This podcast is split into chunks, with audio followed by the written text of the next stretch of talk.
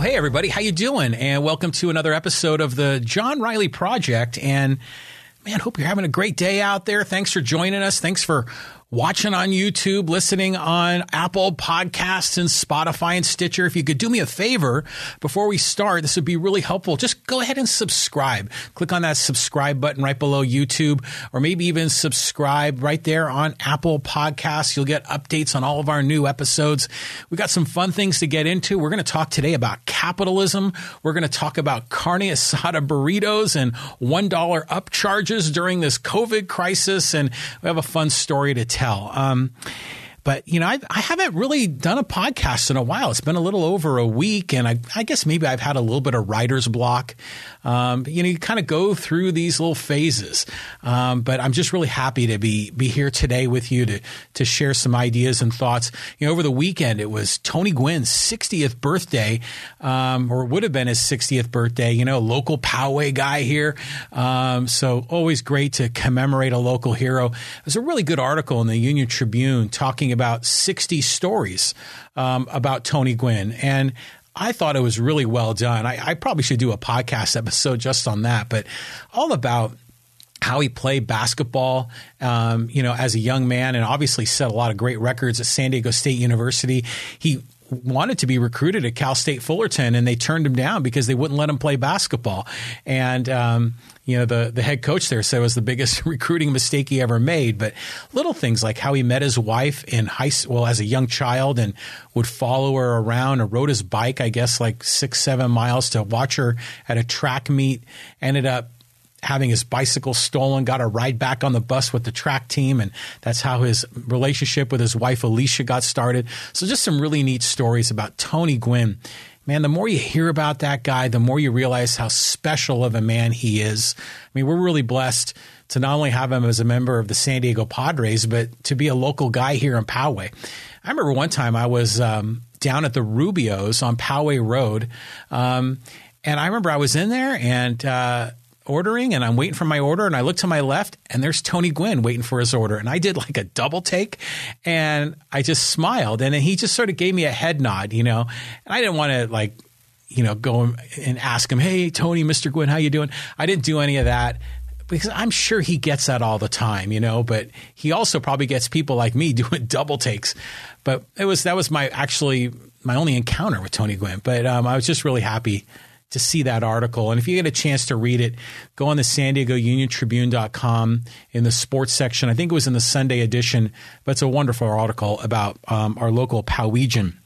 Um, and speaking of him, I've been watching, you know, sports and, you know, we had the uh, National League Championship Series from 1984 that was on television on the MLB network. So I got to relive um, those moments in game four and game five. And this is when Tony Gwynn was in his second year, had won his first National League batting championship. And that was a lot of fun. I remember 1984, I remember I was in college at the time. And I remember it was like a Saturday night and we were setting up for some big party.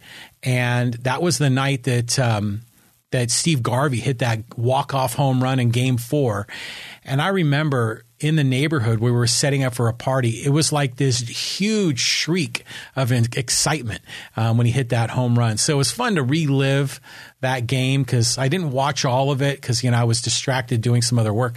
But um, what a special time! And then you see players like Tony Gwynn, who's no longer with us, Alan Wiggins, another Poway guy, no longer with us. Um, I watched some of the 1998 playoffs, and there you got to see Ken Caminiti who is no longer with us. So we've lost a lot of special people here in San Diego sports. Um, and you know, I know we're in this COVID lockdown. I mean, gosh, we got to be into our sec- we're nearing the completion of our second month, right? I, you kind of lose track of time, but um, the the series I just recently watched on uh, Netflix. If you got a chance to see it, it's it's um, okay. How do you say it? Medici.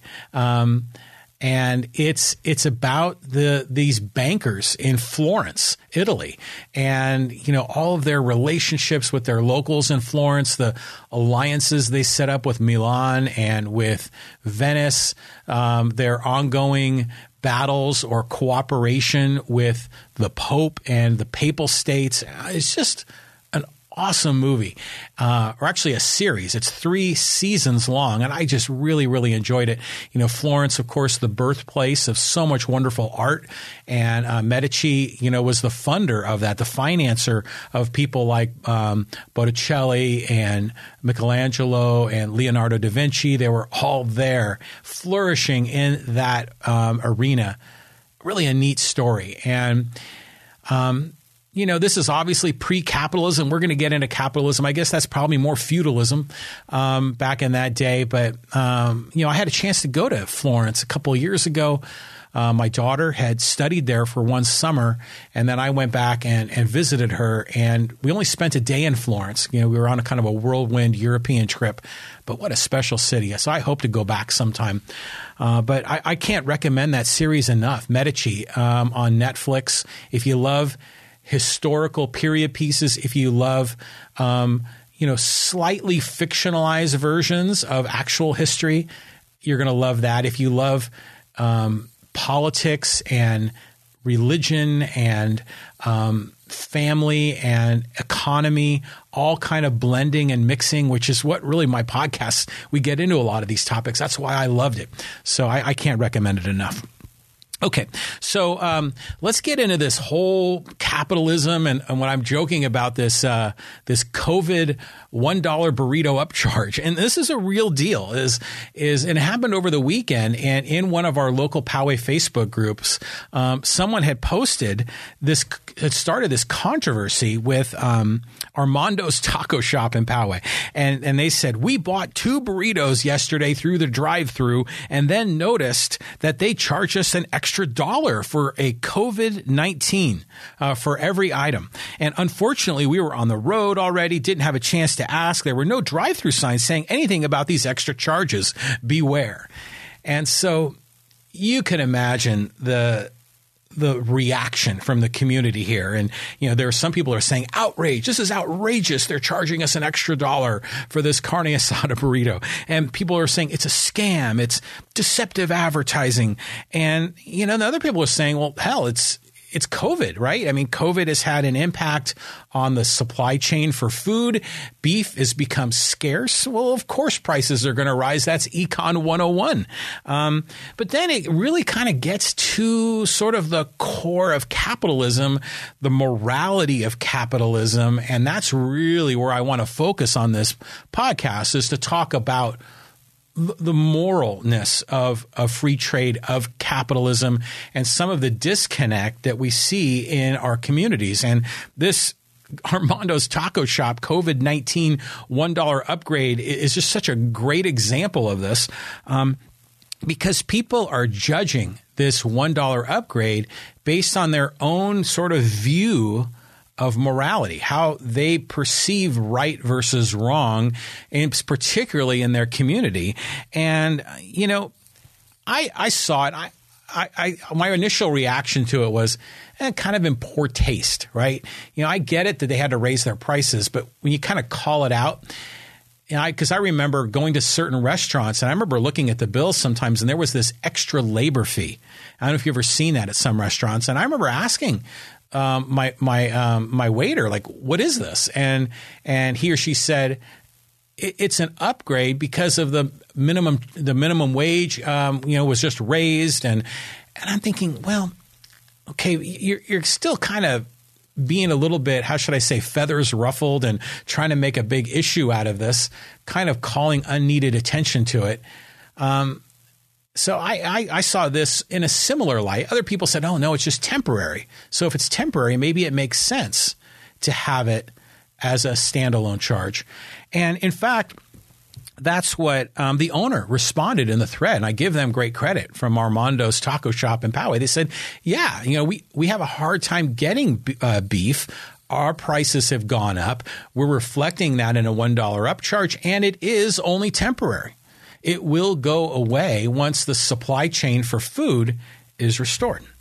So, again, I, you get to this and you start thinking, okay, really all this outrage, this shrieking, this um, it's a scam, it's deceptive, and and by the way, they did have a sign.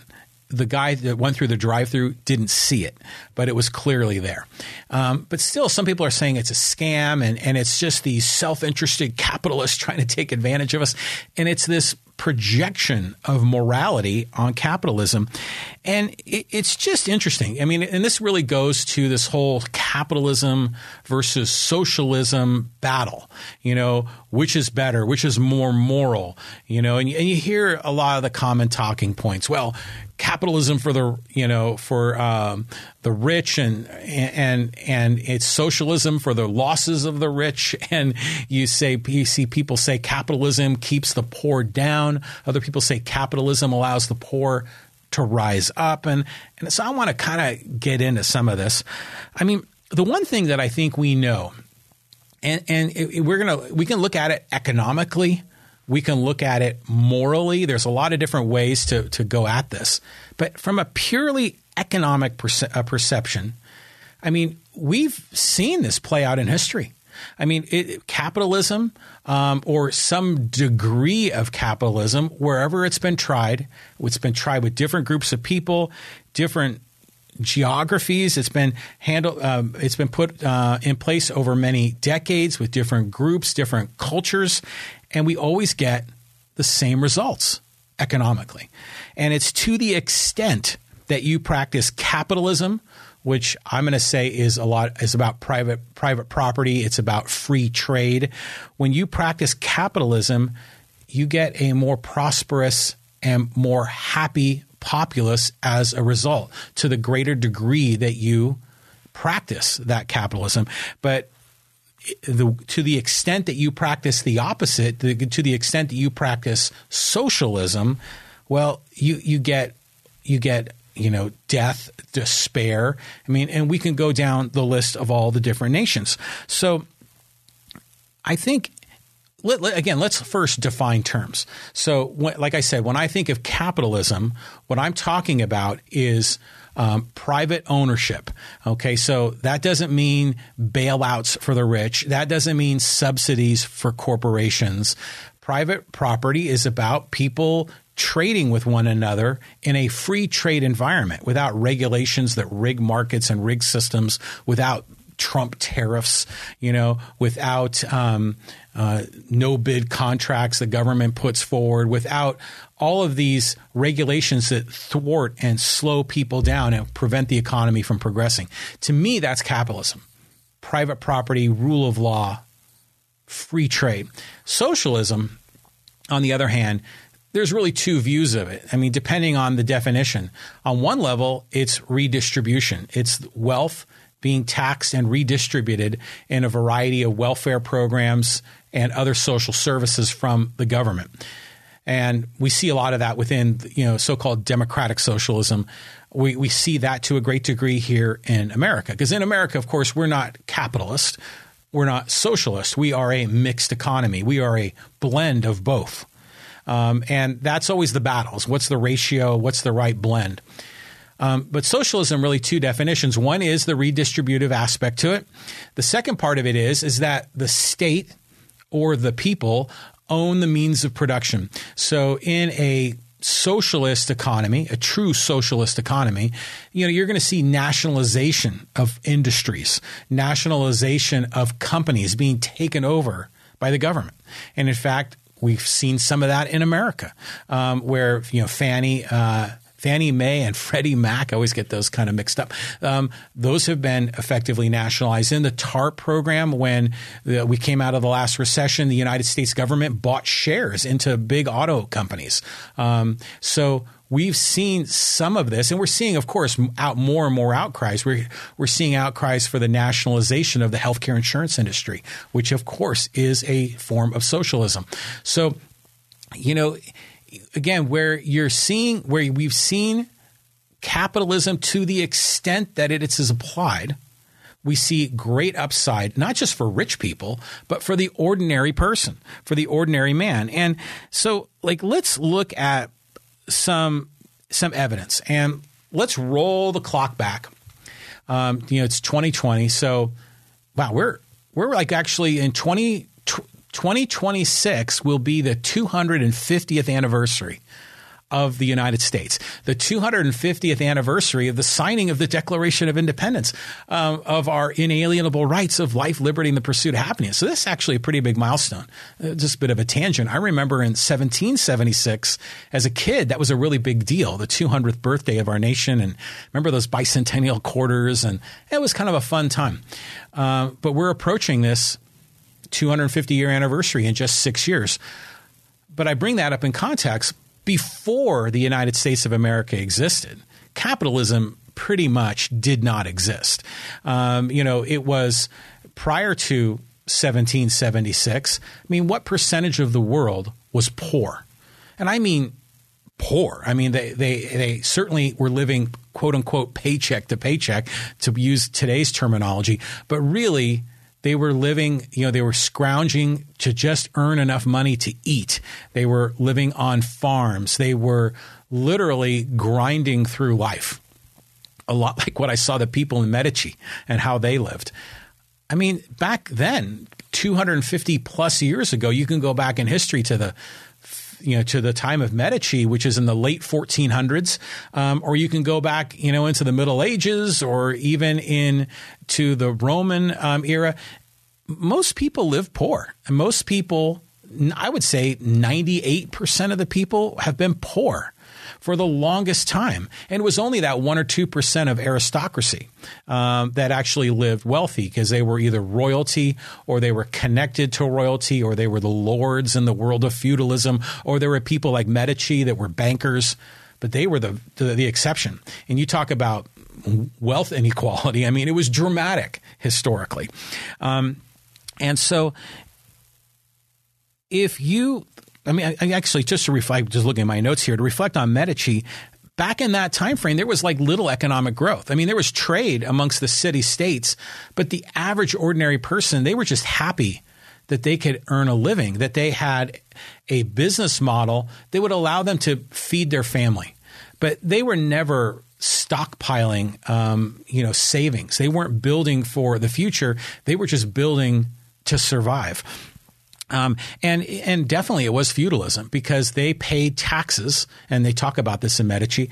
the The people would pay taxes, and by and large, those taxes were used to fund the military to keep their city state safe. You know, so they were protected within the walls of that state. But that was before capitalism, and so again, ninety eight percent of the people lived a very very poor life. Um, and then America was founded in 1776. And that was a remarkable breakthrough because at that time, this was when we embraced individual freedom, our inalienable rights of life, liberty, and the pursuit of happiness. In America, we were no longer the subject of a king um, we were now sovereign as individuals, and we could then go about and trade.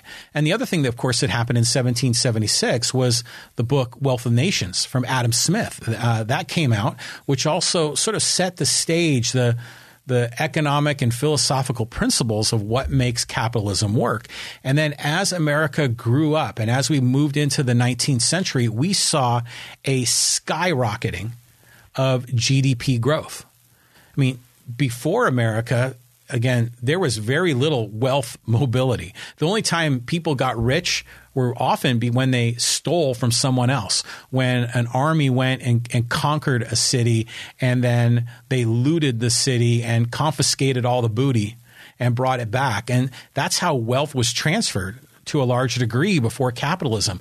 But once capitalism was created in the 1900s, excuse me, in the 19th century, people could actually, I'll use air quotes, make money. They could actually create wealth, which was a huge breakthrough because of the principles of capitalism, because of the principles of free trade, individual liberty, property rights, and rule of law, which is really the framework that capitalism is built upon. So we saw coming out of the 19th century wealth in nations that embrace these principles, nations like the United States, the United Kingdom, most of Western Europe, their GDP per capita skyrocketed. Um, and when I, I'm using it as per capita to showcase that for the ordinary man, the ordinary woman, the ordinary family, their standard of living went up. Um, they suddenly had greater access to businesses that could employ them, that could create more opportunity to earn a larger income. At the same time, because of capitalism, there was a wide supply of new goods and new services that came onto the market that made their life better. Railroads, automobiles, airplanes, telegraph. I mean, we can go down the list. If Thomas Edison, lighting, uh, maybe I should reference Tesla for that, but still, that was a time of great innovation because people were freed up. And during that freeing process, they they went out and used their mind to create these incredible innovations that improved our life. And then also the beauty of capitalism is because of the manufacturing system, because of competition, prices kept going down in many cases, or at least they were they were capped to a degree through the competitive uh, marketplace. And so we saw huge upside in those economies. And so it, it, it's interesting because you, you even look at other parts of the world. We can look at China right now. China just roll the clock back, you know, after when was it during World War II and um, you know the the there was the the revolution in China, and then they what what did they call it? The um, during the fifties and sixties, there was a time, and I, was it the Great um, upward. I, I, can't think of the term, but it was a time when the dictator was it was it Mao? I think it was Mao. Um, put together these policies to to really bring China forward. But what ended up happening is in China they went into despair, into poverty, some of the most fertile land on the planet, and people were starving. And it wasn't until they began to embrace some capitalism, some free trade that we saw China open up. And, you know, President Nixon in 1968 helped do that with China, helped bring them into the world economy. And then little by little, you've seen China just take off. And as a result, we've seen 3 billion, with a B, 3 billion people. Excuse me, I'm getting my numbers mixed up.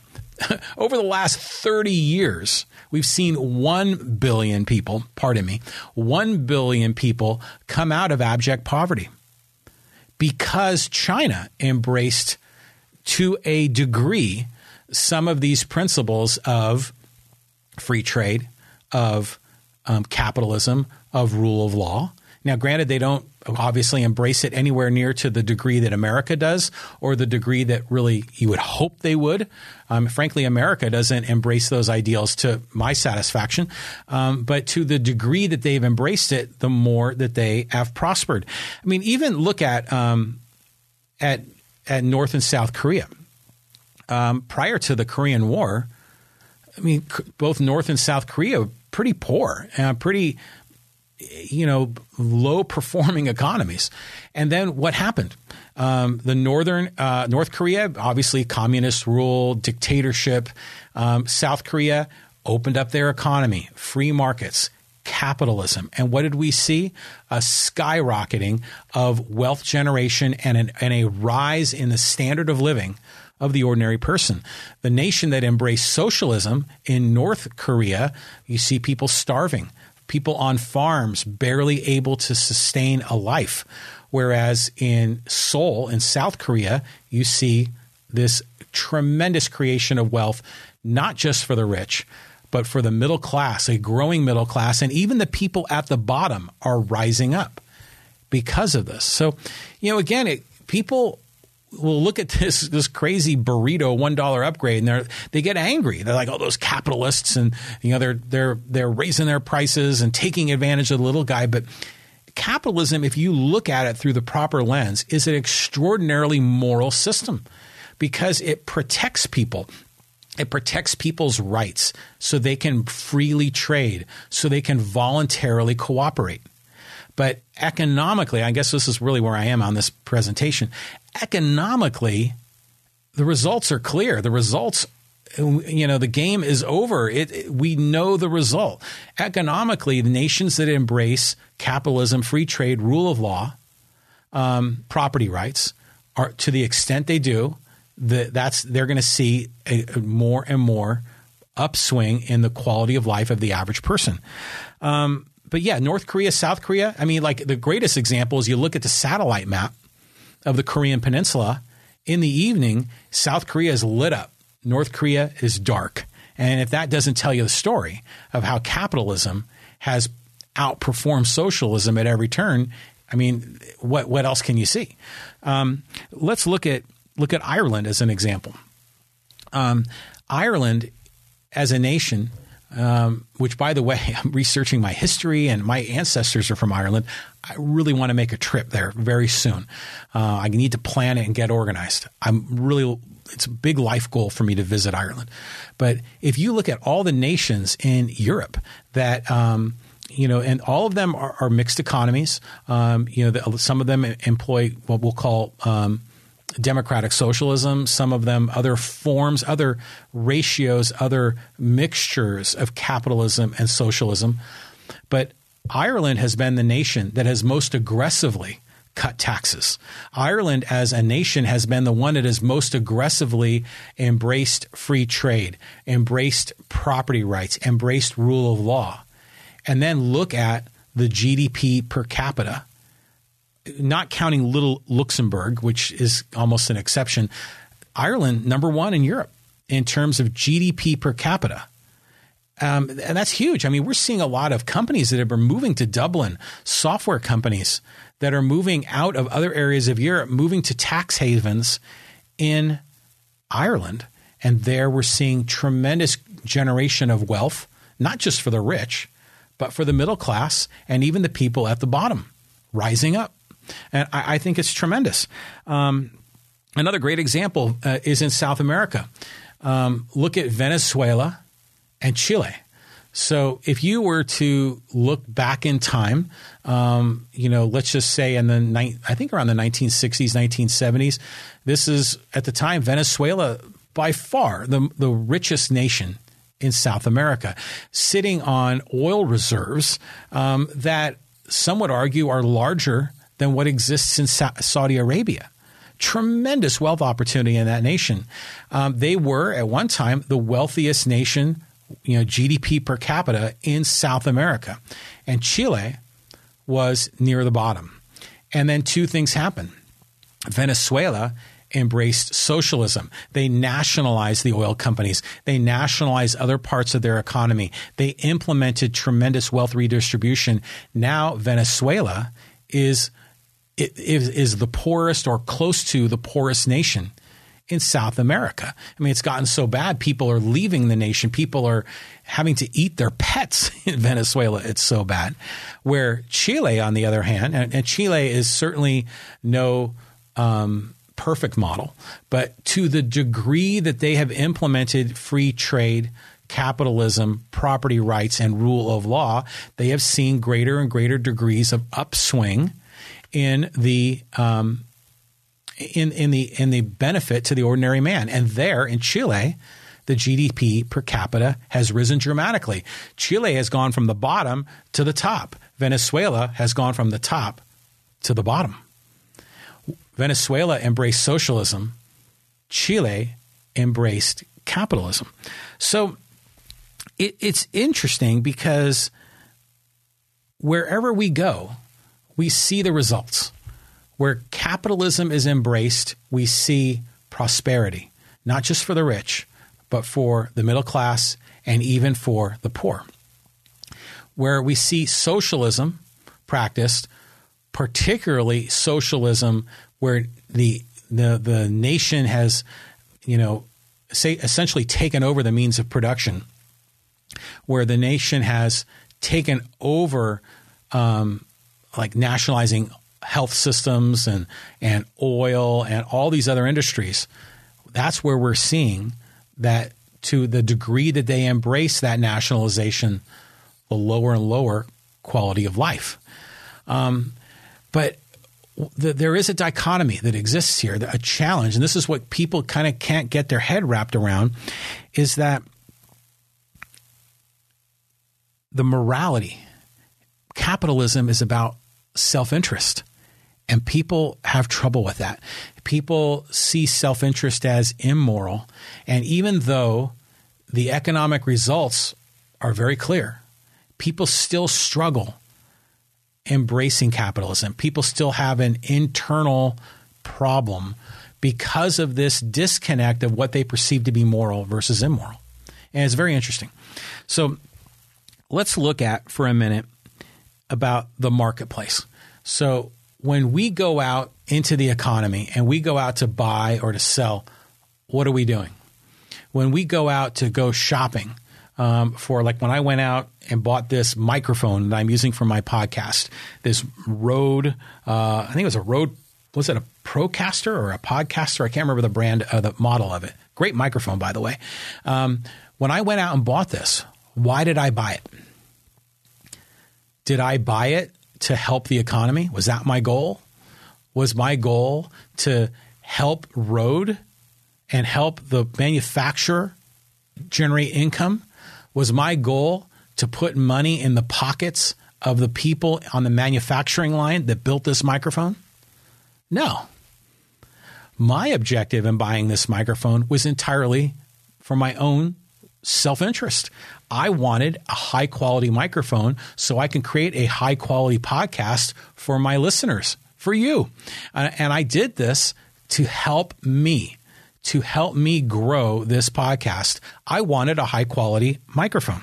And the people at Rode, why did they create this microphone? Did they create it because they were interested in making sure that the John Riley Project podcast was the greatest podcast on planet Earth? No, they weren't interested in that. They built this pot, this this microphone because it helped serve their needs. It served their interests. So again, we behave in a way that we are self interested, but we never want to admit it because we think it's immoral, or a lot of people think it's immoral. Um, and it, it's, it's amazing. Like this microphone, I'm trying to remember how much I paid for it. I think it was like $250. Well, how much is this microphone worth to Rode, the company that made the microphone?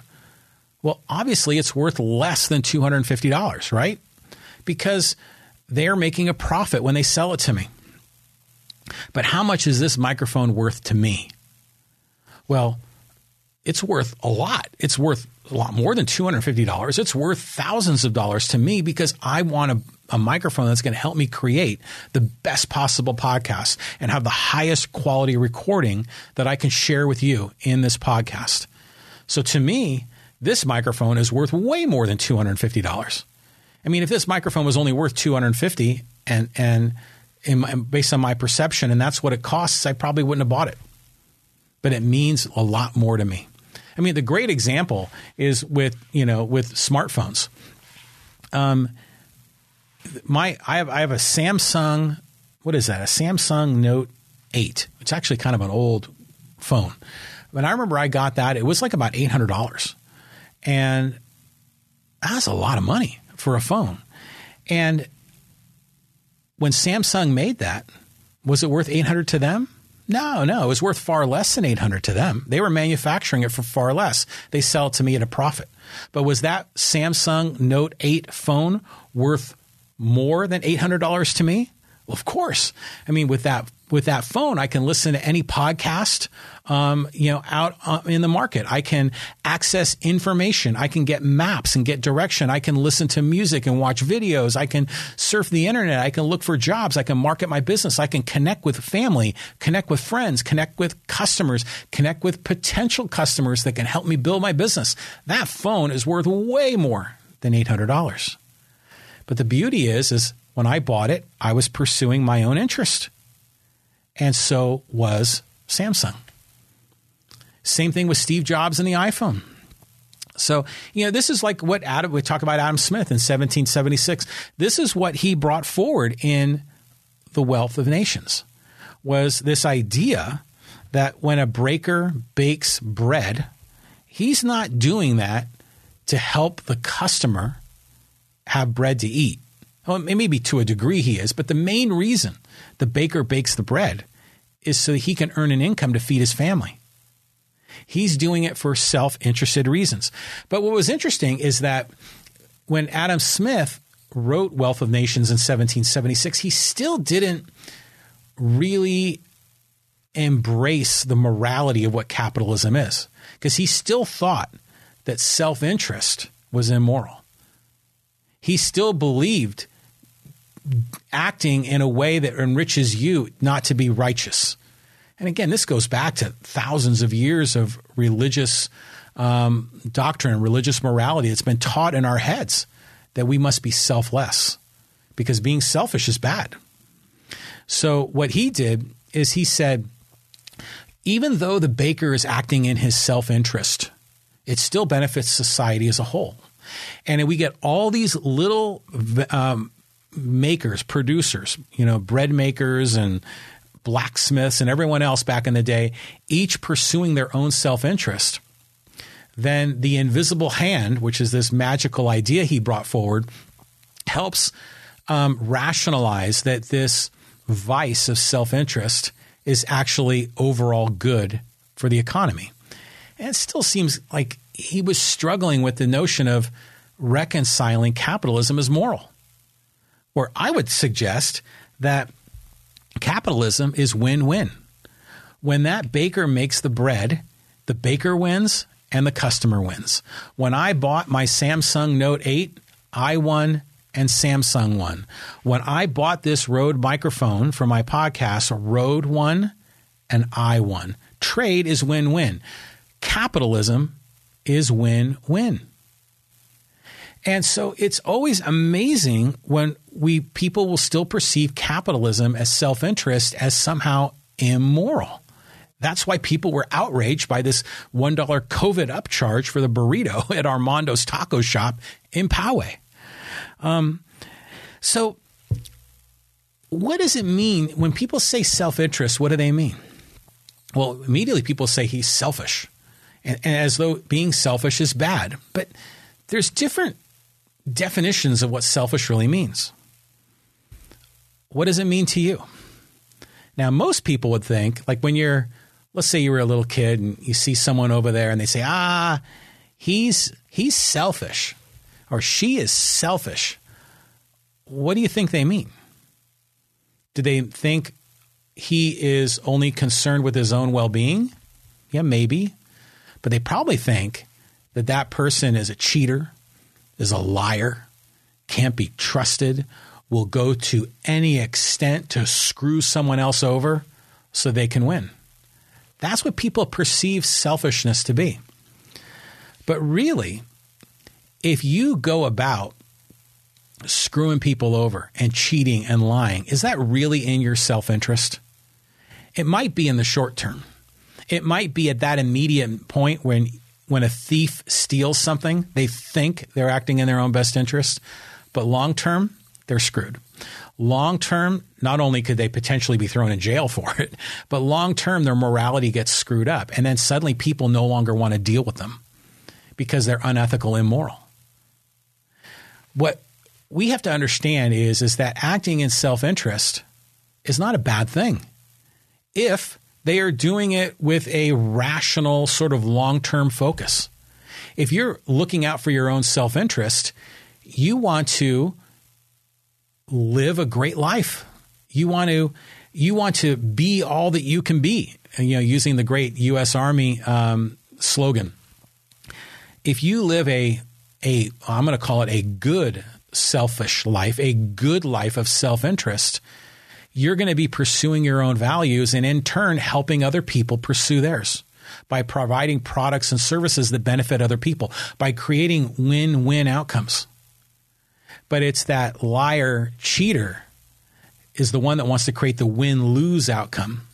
And a win lose outcome is obviously self destructive and damaging to that person. So I think people will blend those two and think, win win and win lose, they kind of blend them together because someone's winning, because the producer is winning. And I think we got to get over that. So, you know, because we're taught to be selfless, to think of others first. Selfless meaning I lose and the other guy wins, or I win, but the other guy wins more. Because if I win too much, then suddenly it's not considered moral. And I think we have to get beyond that because capitalism, according to the way that I've defined it, free trade, private ownership, rule of law, property rights, of course that's moral. That's based on voluntary cooperation. It's about creating win win outcomes. And we've seen over the course of time in history, economically, the results are proven. Capitalism raises the standard of living of the ordinary man and woman, as well as the rich and as well as the poor, all, of course, to varying degrees, and to how you execute, you know, your life, liberty, and the pursuit of happiness, what your strategy is, and the things that you choose to pursue. But it's only by freeing up the economy, freeing up ourselves as players in the economy, do we have the opportunity to enjoy the fruits of our labor. But it's in those more repressive economies like feudalism that we saw in Medici, like in the socialism of, of Mao, the socialism of Venezuela, where we see despair and poverty and really a decline in the quality of life of the average individual. So, is capitalism moral? Is it virtuous? Is it good?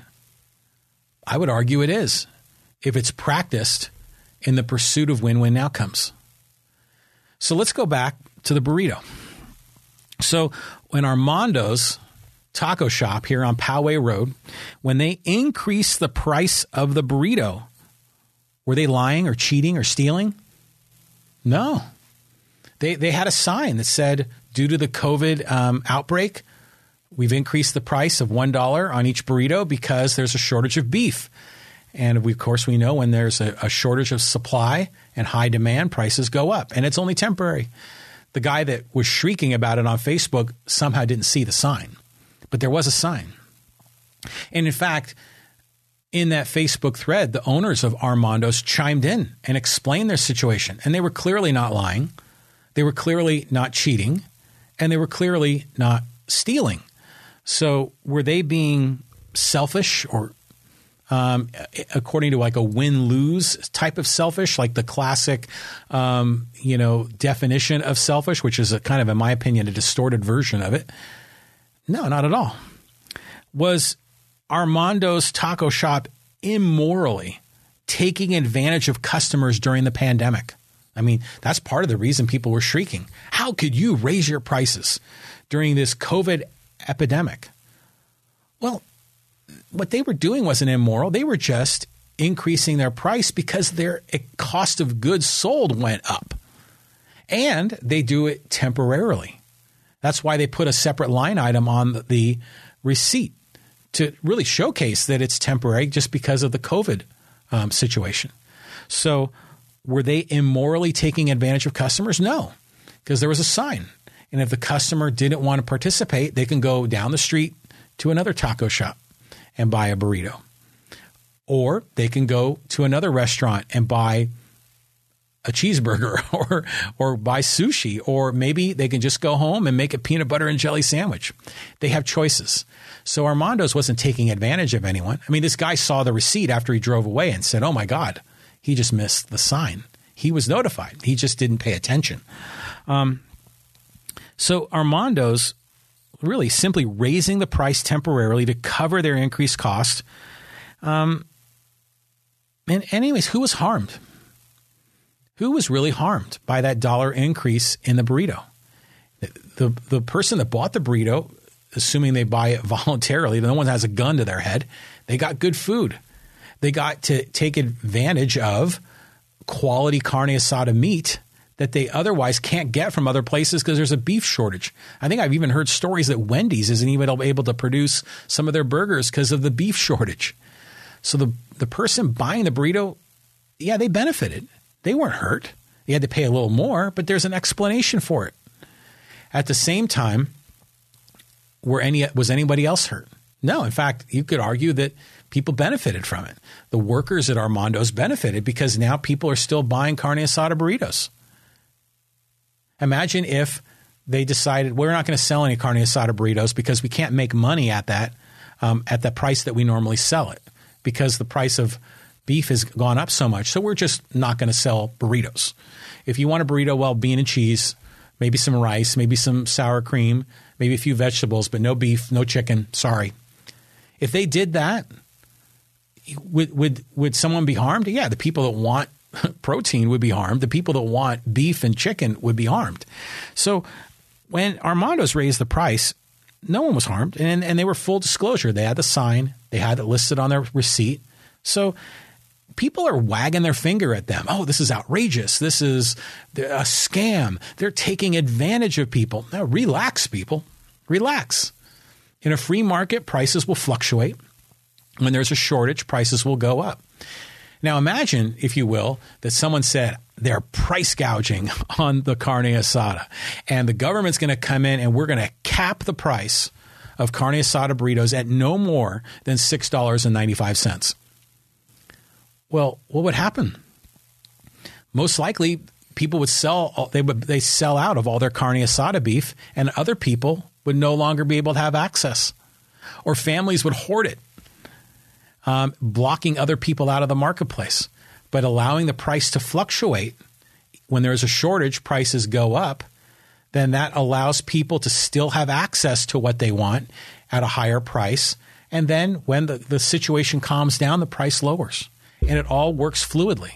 And that's the beautiful part of capitalism, in my opinion. So I, I just think um, I give great credit to Armando's. Excuse me. And, and granted, that's a, if you've ever been there, it's like this red and yellow shack with a drive through in the middle of it. It's just kind of a funky thing. And it's right across the street from the Poway Library. And I've been there numerous times, and you know, it's not my number one go to taco shop. Um, I I have a few others that I prefer. But when I've gone there, it's been it's been good. But I, I'll still give these guys credit because they explain their situation in a sign. They explain their situation in the receipt and they explain their situation in the community on the Facebook page. And they were being completely transparent. And what they were doing was logical and it still allowed them to serve their customers. It still allowed them to pay their employees. It still allowed the owner to earn a profit. So it created a win-win-win across the board and i think that's something that should be applauded. So is capitalism moral people struggle they think self-interest and self selfishness is immoral but really, capitalism works on self interest, each of us pursuing our own self interest. The outcome, when done right, is a win win outcome. And in my opinion, that is absolutely moral. And so, I, again, I applaud Armando's Taco Shop and I encourage you to go out there and check them out. Okay, so talking about Armando's Taco Shop, let's talk about PowayStore.com. That's one of our sponsors, Poway Store you know, embracing here the city of Poway, the city in the country. Um, Poway uh, store has all kinds of items. They have the uh, the masks that you can wear over your face um, for co- you know to, in this COVID crisis. Um, these they're, they're actually called neck gaiters, but but Poway store has some that are um, have a photograph of Iron Mountain or of Lake Poway. Um, Poway store also running a promotion right now for framed artwork of really nice places in Poway, Old Poway Park, Lake Poway, Iron Mountain, framed artwork in various sizes, 20% off. This framed artwork. Great uh, um, idea for, well, we just had Mother's Day. Great idea for a Father's Day gift. And they're going to be running this 20% off um, special through the end of May on all framed posters, framed artwork celebrating the city in the country. Some really great shots at Old Poway Park of the railroad. Um, cars, the the train tracks, the the depot. Um, some really neat shots around Old Poway Park. Great photos up in Lake Poway of the trails of the lake, of the park, of the Tony Gwynn statue. We talked about Tony Gwynn to kick off this podcast, of the Tony Gwynn statue. And then even really nice photos of Iron Mountain, um, all celebrating the Poway, the city and the country. Um, and uh, I just want to give you another quick um, shout here that if you want to join the um, John Riley Project mailing list, go visit us at johnrileyproject.com slash subscribe, and um, we'll share that with you.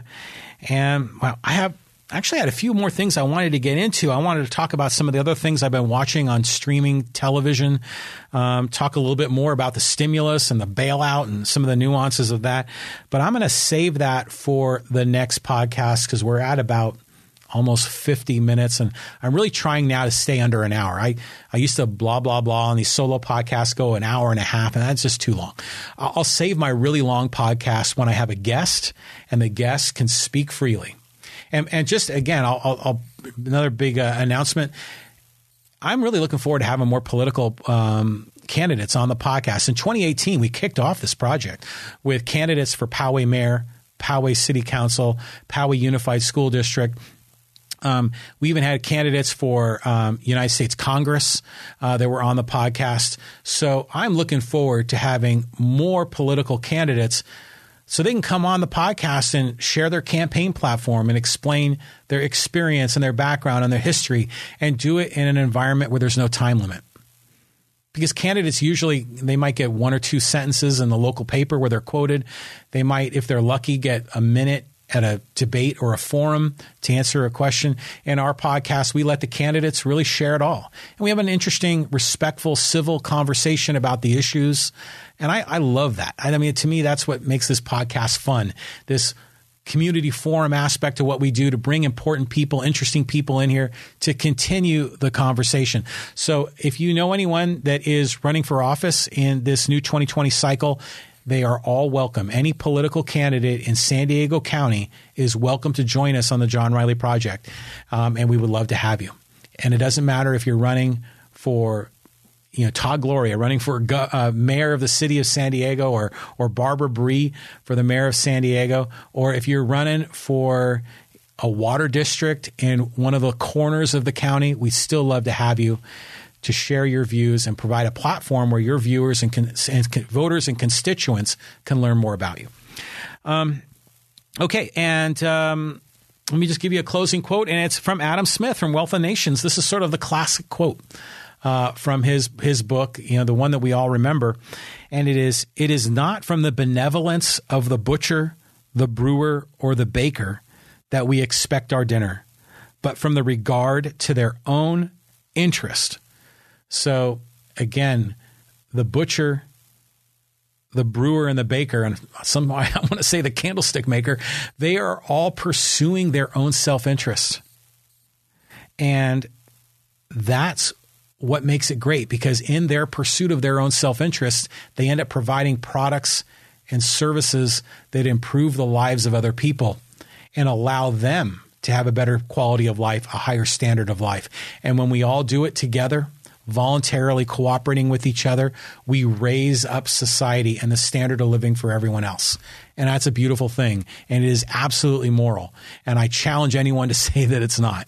So, thanks for joining us. Yeah, this is actually actually episode number 132 of the John Riley Project. And uh, please join us on social media. You can actually go to our website, johnrileyproject.com slash connect. And there you'll find all of our social media platforms. So we encourage discussion, conversation, and let's continue the dialogue on social media. Thanks, friends. We'll see you later. Bye bye.